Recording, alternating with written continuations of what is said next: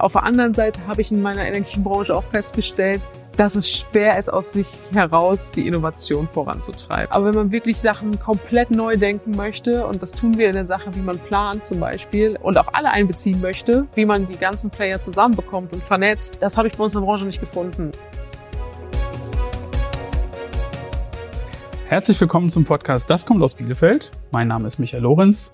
Ich bin Geschäftsführer von Kundenfokussiert. Heute ist zu Gast die Stefanie Balzarek, Co-Founderin von Avori GmbH, ein Dienstleistungsunternehmen für erneuerbare Energien. Stefanie, schön, dass du da bist in diesem Podcast. Danke für die Einladung, Michael. Ich freue mich auf unser Gespräch jetzt. Jo. Du hast ja vielleicht vorher schon mal reingehört. Wir fangen wie immer an mit sechs Fragen zu dir. Geboren und aufgewachsen bin ich in? Geboren in Forst in der Lausitz und mhm. aufgewachsen hier in Bielefeld. Ich habe eine abgeschlossene Ausbildung oder Studium als? Ähm, ich habe hier in der schönen Hochschule Bielefeld Elektrotechnik studiert, also bin ich Elektroingenieurin. Und wenn alles gut geht und meine Masterarbeit fertig kriege, mhm. gibt's nächstes Jahr noch einen, äh, einen Abschluss in General Management mit Schwerpunkt Controlling. Interessante Mischung dann. Mhm. Kann man so sagen. Heute bin ich beruflich. Äh, die Hälfte der Geschäftsführung der Avori. Als Bielefelder, Bielefelderin sollte man mindestens einmal äh, ich denke, den Hermannsweg gelaufen sein. Zumindestens vielleicht mal die Etappen von Bielefeld nach Erlinghausen und vielleicht mal in die andere Richtung nach, was ist das? Bockholzhausen? Ich glaube. Mhm, mh. Das finde ich schon, sollte man mal gemacht haben. Kriegt man schon einen schönen Blick, wie schön Bielefeld ist. Hast du schon gemacht? Ja, also die Etappen auf jeden Fall. Den gesamten Hermannsweg, der ist ja noch viel länger. Ein bisschen weiter auch noch darüber hinaus. Ja. Mit diesem Bielefelder, Bielefelderin äh, möchte ich gerne mal essen gehen. Ist jetzt vielleicht ein bisschen gemogelt, aber vielleicht lässt es mir durchgehen. Das wäre, glaube ich, Caspar wenn wir den als Bielefeld erzählen, finde ich schon. Mhm. Ähm, ich mag es immer gerne, mit Menschen aus Branchen zu sprechen, die von meiner sehr weit entfernt sind. Mhm. Und ich glaube, es wäre sehr kurzweilig mit ihm. Nächstes Jahr Konzert in der Schüko Arena, glaube ich, ne? Ja, die haben mhm. äh, jetzt Schüko Arena. Mhm. Ich glaube, ich glaube, schon schon fix. Wenn ich für einen Tag Bielefelder Bürgermeister, Bürgermeisterin wäre, dann würde ich aus völligem Eigennutz würde ich äh, der Stadt vormittags ein Konzept schreiben für die Ladeinfrastruktur für Elektrofahrzeuge in Bielefeld. Dann würde ich das mittags vorstellen, nachmittags verabschieden und abends würde ich, glaube ich, zum großen Fest einladen. Sehr gut. Ja, das ist immer eine Ansage und eine schöne Überleitung zu unserem heutigen Thema. Grüne Transformation. Wenn ich ehrlich bin, ich kannte das als Begriff vorher nicht genau, habe da mal ein bisschen äh, nachgeguckt. So der Übergang zu einer äh, nachhaltigeren, umweltfreundlicheren Wirtschaft, natürlich auch einer Gesellschaft, dass das notwendig ist. Ich glaube, keine Frage mehr. Niemand äh, oder kaum jemand stellt das überhaupt noch in Frage. Gleichzeitig gibt's für Unternehmen, hatten wir im Vorgespräch ja auch, schon ein paar Herausforderungen. Ne? Unterstützungsangebote, die vielleicht nicht immer in Gänze da sind und noch bewältigt werden sollen. Darüber wollen wir heute sprechen. Welches, welche gibt's da? Welche Lösungsmöglichkeiten gibt's da? Und wie könnt ihr vielleicht auch helfen, ne? Ja, ich hoffe, dass wir helfen können. Also, ja, grüne Transformation, das ist ja ein weiter Begriff erstmal. Ähm, worauf wir uns konzentrieren, ist die, die Energietransformation. Das heißt, hin von, ähm, also ein bisschen hin zu dezentraler Energieversorgung, die CO2-neutraler ist, als das jetzt aktuell der Fall ist, sodass mhm. wir wegkommen vom Gas, von äh, Öl und all den anderen ähm, Energieträgern. Also den Aufbau von Photovoltaikanlagen, ähm, Speicher, in Kombination mit Speichern. Mhm. Ein ganz großes Thema, die Ladeinfrastruktur, die Integration auf den Firmenparkplätzen und allgemein überhaupt überall. Und auch Wärmepumpen, dass wir äh, uns dahin bewegen in dieser Energietransformation. Das ist so der Part, mit dem wir uns sehr viel auseinandersetzen. Mhm. Wie weit würdest du denn zustimmen? So würde ich gerne nochmal anfangen. Die grüne Transformation ist in vollem Gange. Ja, nein, vielleicht. Also ich mache das schon ja eine Weile und wenn ich meine Gespräche von 2016 mit heute vergleiche, dann ha haben wir natürlich unfassbar viel Fahrt aufgenommen, mhm. wenn ich das so sage. Also 2016 war das gefühlt Klinkenputzen. Mhm. Ähm, jetzt kommen schon die Leute eher auf uns zu und sagen, wie, was kann ich tun, wie kann ich tun? Das Thema ist angekommen. Im vollen Gange würde ich einen Hinblick auf dieses Ziel, was wir haben, kann ich so nicht unterschreiben. Wir müssen schon stark schneller werden. Wenn wir jetzt CO2 mal als Gegner definieren, dann steht es, glaube ich, immer noch 7 zu 3 oder so, wenn wir das mal spielerisch ausdrücken, äh, für CO2. Also mhm. äh, im Moment hängen wir hinterher, was mhm. den Ausbau angeht und die Umsetzung. Was würdest du denn sagen, was hat sich die, wenn wir so mal anfangen, ähm, was hat sich die letzten Jahre so im Sinne von, von Lösungen denn schon getan? Du hast ja gerade schon angesprochen, so Mindset hat sich schon geändert. Mhm. Aber das eine ist ja sozusagen, dass die Haltung sich ähm, ändert. Das andere ist aber, okay, ähm, habe ich jetzt auch als Unternehmen schon die passenden Möglichkeiten und wie leicht wird es mir gemacht? Wie mhm. würdest du das einschätzen? Ich glaube, die Möglichkeiten sind da es wird einem nicht so leicht gemacht. Also wenn man sich überlegt, welche Technik wir einsetzen, also dass wir in Deutschland einfach für uns Solar und Wind in Kombination einfach äh, die Träger sein müssen, die, die wir vorantreiben müssen, dass die Technik da ist, ja, also gerade bei PV. Bei Photovoltaik müssen wir da eigentlich nicht viel drum rumreden. Ladesäulen haben wir auch. Das sind auch nichts anderes als Steckdosen. Die sehen nur ein bisschen anders aus und hm. können ein bisschen mehr Daten übermitteln. Aber es ist keine, keine komplexe Technik, die wir benötigen. Wir müssen wissen, die Herausforderung ist, dass man Energie und das ein bisschen neu, dass man ein bisschen die cleverer verteilt am Tag. Also dass man die äh, ein bisschen managt, von, von in, in Zeiten schiebt, gerade wenn jetzt Verbraucher wie so ein elektrischer Fuhrpark dazukommen, ganz plötzlich auf so ein Unternehmensgelände. Aber von der von der Sache an sich, von der Technik, ist die Energietransformation wirklich keine Raketentechnik. Die Umsetzung, es erscheint uns aber manchmal so, weil man sich drumherum unfassbar viele Fragen stellt. Also es führt zu unfassbar vielen komplexen Themengebieten, die auch rechtlicher Natur sind, die ähm, man muss es planen, keine Frage, man muss darüber nachdenken, wie, wo, was. Und da liegt eigentlich eher die Herausforderung, dass gerade jetzt, wenn wir die Unternehmen wieder nehmen, mhm. das ist nicht deren Kerngebiet. Ne? Ähm, mhm. Wo soll das herkommen? Und sich plötzlich mit dem Thema zu beschäftigen, erfordert halt extrem viel Kapazität. Hast du da, hast du mal ein Beispiel, wo, wo du sagst, okay, das ist ein Unternehmen, die stehen da voll hinter. Die haben Bock. Die wollen das verändern.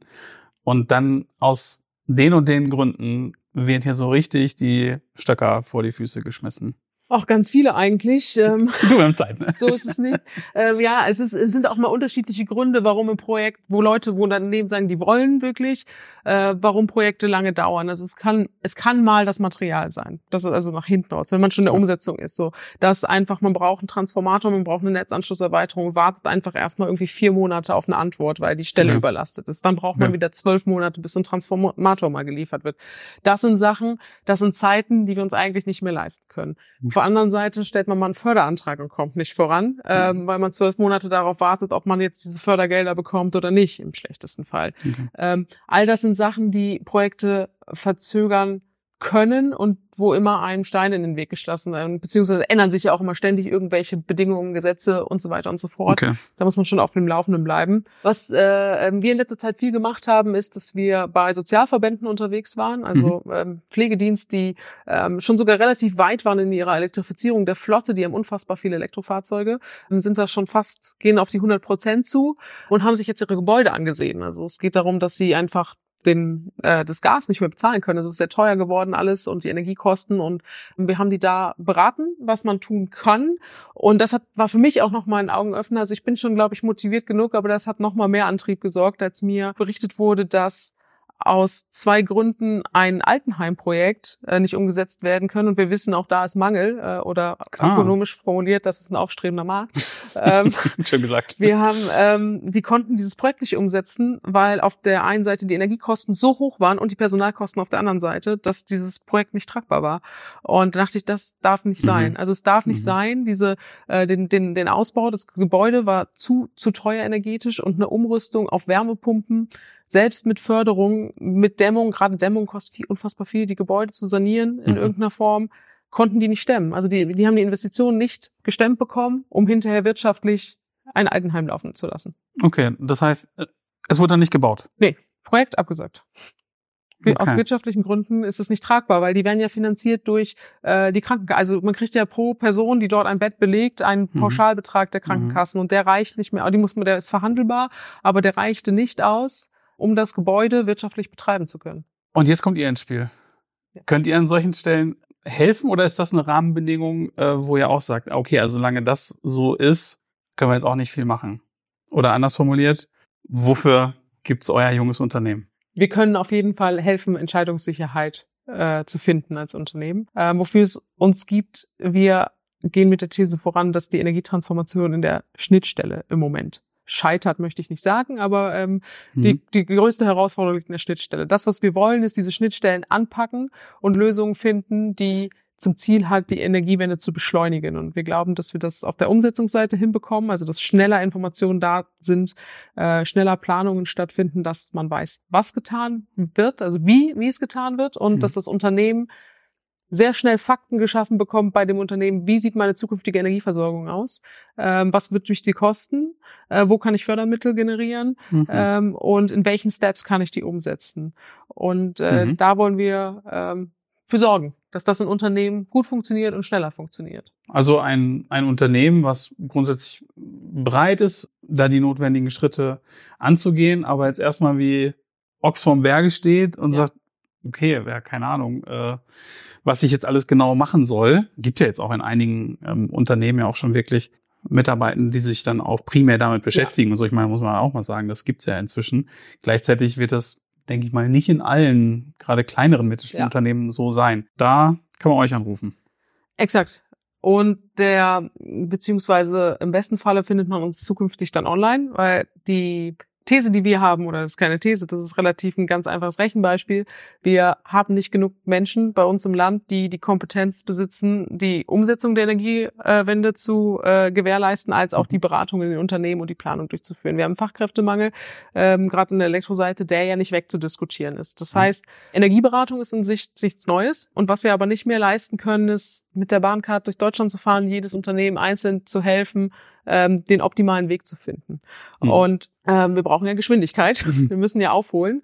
Und was wir machen wollen, ist eigentlich diese, die, es auf einer Plattform abzubilden, die die Beratung und die Planung vollständig nicht nur digitalisiert, sondern automatisiert. Dass dahinter die Prozesse nicht mehr durch den Planungsingenieur durch wirklich, sondern automatisiert erstellt werden und die Ergebnisse dem Unternehmen zur Verfügung gestellt werden und auch äh, bewertet werden. Ah, okay. Also, also schon Hilfe äh, zur Selbsthilfe sozusagen. Ja. Also schon ein Stück Intelligenz dahinter. Also ob es ein Stück Software ja. ist, äh, egal, aber sozusagen, ja. ich werde da durchgeführt. Um, auf Basis meiner Ist-Situation. Wir wollen denen das, das Wissen ah, zur cool. Verfügung stellen, über mhm. kurze kleine Videos, über hier mhm. mal ein Info da und das direkt aber mit einer Abfrage verbinden, dass wir uns die Unternehmensdaten holen, mhm. weil die brauchen wir, um Sachen zu berechnen. Das können wir im Hintergrund automatisiert machen und auch automatisiert Dokumente erstellen, die auch nicht eine 200 PowerPoint-Folien-Präsentation ist, sondern kurz und knapp prägnant mir das Wichtigste mhm. mitgibt, dass die Entscheider des Unternehmens ähm, eine Sicherheit bekommen, auf welcher Basis sie ihre Entscheidung treffen. Also eigentlich mhm. wollen wir durch mhm. die Automatisierung unseren eigenen Job ersetzen, weil äh, wir können das nicht für jedes Unternehmen machen. Wir müssen das für viele gleichzeitig tun. Und damit äh, bringt ihr natürlich auch, was Effizienz angeht, eine ganze Menge rein. Ihr könnt als Team, sag mal, ne, äh, kompakt äh, bleiben, müsst jetzt nicht irgendwie ja. deswegen ein Konzern werden. Exakt. Und da sind dann sozusagen die richtigen Maßnahmen oder geeignete mhm. Maßnahmen dabei mit wahrscheinlich noch irgendwie einem ungefähren Preisschild und vielleicht einer möglichen Dauer. So stelle ich es mir jetzt gerade irgendwie vor. Genau, ne? mhm. genau. Also im Prinzip automatisiert das, was der Energieberater oder was wir mhm. jetzt als Energieberatung viel gemacht haben und gehen dann aber im nächsten Schritt darüber hinaus, dass wir auch die Planung automatisieren. Und ich glaube, ähm, das ist eine Schnittstelle, wo wir unfassbar viel Effizienzen heben können, da wir in der Umsetzung, bis mal ein Handwerker vorbeikommt und wir wissen, dass privat, dass das schon ein Problem ist. Ähm, Unternehmen geht es da nicht anders und wir würden da gerne das regionale Handwerk mit dem Mittelstand, also wir wollen es stärken. Die arbeiten schon sehr, sehr gut zusammen, aber ausgerechnet beim Thema Energietransformation nicht. Und wenn ich an meine Vergangenheit an Projekte denke, dann standen wir mit sieben Leuten auf dem Parkplatz und haben gesagt, ach guck mal, hier könnte eine Ladesäule hin. Ja, mhm. dafür haben wir keine sieben Leute gebraucht und wir laufen dann immer noch durch die Unternehmen mit dem Klemmbrett. Und wir sind aber gewohnt, unser Geld zu überweisen, indem wir einfach nur Kamera und Fingerabdruck brauchen. So. Mhm. Ja. Finde Fehler. So, ne? Und äh, also all diese, diese Sachen, die, und wir, wir laufen da mit dem Klemmbrett rum und machen das mit dem Papier. Warum muss jemand vorbeikommen für, es gibt meistens Facility Management, Fuhrpark Manager, irgendeinen, der mal eben durchs Gebäude, auch geführt über eine, äh, über eine App, über eine kleine Softwareanwendung zu sagen, geh mal dahin, mach da ein Foto, mhm. dass man gegencheckt, ist das das, was wir wirklich sehen wollen, ja. ähm, dass die Informationen direkt vorliegen, aus denen man wirklich ein Angebot generieren kann, weil wir haben keine Zeit mehr, uns jede, jeden einzelnen äh, Unterverteilungen anzuschauen. Mhm. Ja. ja, genau, also Du sagst es, ne? Wir müssen da Gas geben, ne? Äh, jeder Tag muss genutzt werden. Ja. Wie innovativ unsere Planung ist, also das ist halt immer noch, das hat schon immer so funktioniert, dass man das so macht. Und äh, die ganzen Technologien und Möglichkeiten, die wir jetzt mittlerweile haben, nutzen wir an der Stelle wenig bis gar nicht. Und das ist eigentlich schade und das würden wir gerne ähm, ändern. Wie ist denn da euer Geschäftsmodell? Also äh, bezahlt man bei euch dann im Grunde die Software, du lachst schon, äh, die Software oder äh, seid ihr, verkauft euch als Berater? Wir sind ja noch am, äh, relativ am Anfang und äh, sehr frisch dabei und sind gerade dabei, diese erste Produktlinie gerade mit dem Fokus auf die Ladeintegration der Ladeinfrastruktur, das sehr gut durchzutesten. Mhm. Und ähm, was wir uns vorstellen, das muss aber getestet werden, ist es eigentlich als Software anzubieten für die Unternehmen, die es hinterher umsetzen. Also, mhm. dass der Vertrieb für ein Unternehmen, was diese Projekte beim Mittelstand umsetzt, nicht mehr läuft mit, die rufen mal an und ich komme dann vorbei und so weiter und so fort mhm. und muss die dann erstmal selber beraten, sondern dass die quasi diese Software haben und das Unternehmen da drauf schicken und dort quasi so ein dort der ähm, Austausch ja. zwischen diesen beiden Unternehmen stattfindet. Und das heißt aber auch Umkehrschluss, weil Unternehmen müssen ja auch was liefern. Wenn Daten XY nicht da sind, dann kann halt auch keiner ein Angebot erstellen. Also vielleicht mhm. ähm, ergibt sich dann eins. Das ist der aktuelle Plan, mhm. ähm, wo wir glauben, dass der größte Hebel bewegt wird, wenn wir das so mhm. tun. Und wir versuchen das gerade zu testen, wie groß die Bereitschaft ist, ähm, wer für so eine Software am Ende des Tages dann wirklich bezahlt. Wenn du sagst, äh, ihr seid noch relativ frisch dabei, wann habt ihr ihn gegründet eigentlich? Am 2.2. diesen Jahres. Im Februar. Das ist ja. echt noch frisch. Richtig. Sehr gut, sehr gut. Ja. Und dann ähm, hast du eben schon gesagt, ne, im, äh, im Vorgespräch, ihr wart in der Founders Foundation auch in der in dem Accelerator drin? Äh, genau, ich habe letztes Jahr im Sommer meinen Job an Nagel gehangen und dachte, jetzt wird gegründet mhm. und bin dann in der Startup School gelandet, zusammen mit meinem äh, Mitgründer, wir kennen uns auch, Philipp und ich kennen uns von unserem letzten Arbeitgeber, sind da auch mit der Idee so grob gestartet und haben die da weiterentwickelt, konnten mhm. die Startup School sogar gewinnen und äh, das war, glaube ich, im Dezember, Anfang Dezember. Ja. ja. Und im zweiten, zweiten saßen wir beim Notar. So schnell kann es nicht mehr gehen. Cool, sehr schön. Ja, fühlt sich jetzt schon so lange her an, ehrlich gesagt, weil so mhm. viel passiert, wenn man gerade neu gründet. Ne? Am Anfang macht man ja unfassbar viel große Schritte. Ja. ja. Wieder, ja. Und was war jetzt genauso euer, euer Auslöser? Konntet ihr das bei dem ähm, vorigen Arbeitgeber nicht so umsetzen? Warum auch immer, ne? Mhm. Strategische Ausrichtung äh, sei ja alles mal dahingestellt, wo ihr dann gesagt habt, nee, komm, ähm, da wir versuchen mal unseren eigenen Hebel oder wie war's?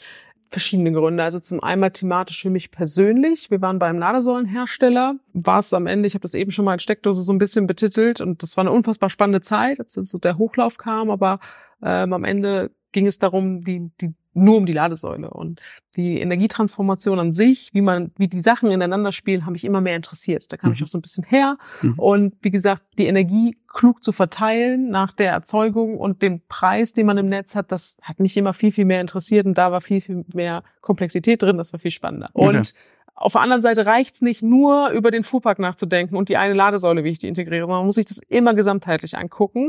Das mhm. heißt, ich wusste, ich muss mich thematisch wenn ich das machen will, auch von da weg bewegen. Und auf der anderen Seite habe ich in meiner Energiebranche auch festgestellt, dass es schwer ist, aus sich heraus die Innovation voranzutreiben. Also wir haben mhm. schon sehr viele traditionelle Player da drin. Da kann man natürlich nicht alle über den Kamm scheren, aber wenn man wirklich Sachen komplett neu denken möchte, und das tun wir in der Sache, wie man plant zum Beispiel, und auch alle einbeziehen möchte, ähm, wie, wie man die, die ganzen Player zusammenbekommt und vernetzt, das mhm. habe ich, das habe ich bei uns in der Branche nicht gefunden. Und mhm dann blieb irgendwann unterm Strich nur noch, dann müssen wir was wohl selber machen. Gesagt, getan. Ja. Und wie fühlt sich jetzt an, so als Gründerin? Gut, sehr gut. Also es war, ja total. Also es war, ich hatte immer Glück eigentlich auch bei meinen äh, Arbeitsverhältnissen, dass ich immer unfassbar viel selber gestalten und entwickeln durfte. Ich glaube, das hat mich wahrscheinlich auch in die Gründung gebracht. Im Gegensatz zu meinem Mitgründer komme ich jetzt nicht aus einer Unternehmerfamilie. Für mich war das nie eine Option. Also da habe hm. ich hab, ganz spät kam ich auf die Idee, aber könnte man ja eigentlich mal ein Unternehmen gründen. Von daher ist es einfach schön. Ich mag es immer Sachen, den, den Anfang so, wenn man Sachen komplett neu entwickelt. Mhm. Und jetzt natürlich ist es unfassbar anstrengend, weil man auch noch die ganzen, man kann sich ja nicht nur auf seine Idee konzentrieren. Man hat ja auch noch Papierkram, was mir nicht so gefällt. Ja. Man hat noch dies und das, aber äh, man taucht auch mal wieder eine neue Welt ein komplett und das ist schon sehr motivierend, sage ich mal, das, so zu arbeiten, wie wir gerade arbeiten, ja. Ja, und sonst würdest du wahrscheinlich jetzt hier auch in diesem Podcast nicht sitzen. Korrekt. Äh, wahrscheinlich nicht, wahrscheinlich nicht, nein. Ja, ja, das ist ja dann auch so ein Teil, ne? Ähm, ja. Ich hatte auch vor kundenfokussiert ein anderes äh, Startup gegründet. Und so das eine ist, du hast eine coole Idee. Dann hast du irgendwann das, wo du sagst, okay, das ist jetzt ein cooles Produkt sogar, ne? Es funktioniert in sich. Und dann ist halt noch dieses Riesending, du musst es den Leuten erzählen, dass es das gibt und die müssen Bock darauf haben, das dann auch mit einzusetzen, ne? Exakt. So, deswegen, ja. das ist, ist eine coole Reise.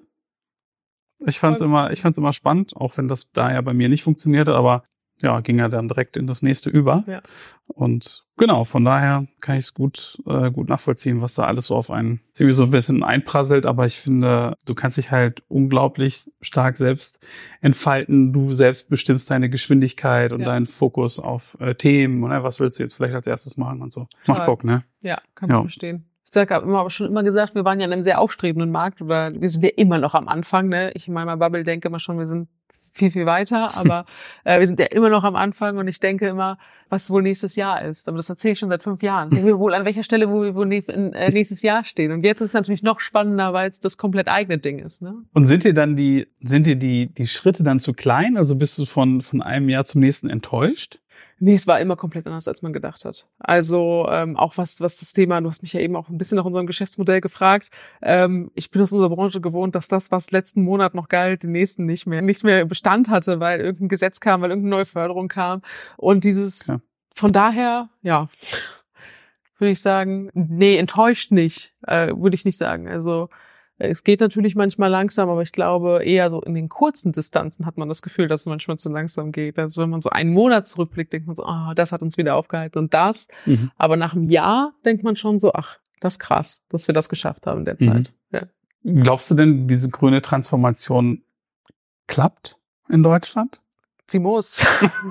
Sie muss. Ähm, und ja, ich glaube das. Ich glaube, also sonst würde ich nicht. Klar, auf der einen Seite bin ich Ingenieurin und zu Zahlen getrieben und denke mir, wenn ich mir die Zahlen angucke, oh Leute, wie soll's, wie sollen wir das noch packen in der Zeit? Mhm. Auf der anderen Seite weiß ich, dass die Lösung gibt und weiß auch, dass, wenn man sich entschieden hat, was zu tun, Fahrt aufnimmt in diesem Land, dass wir dann auch echt viel bewegen können. Und ich bin da frohen Mutes, dass ich das mittlerweile ja alle akzeptiert haben und verstanden haben, dass wir uns darum kümmern müssen.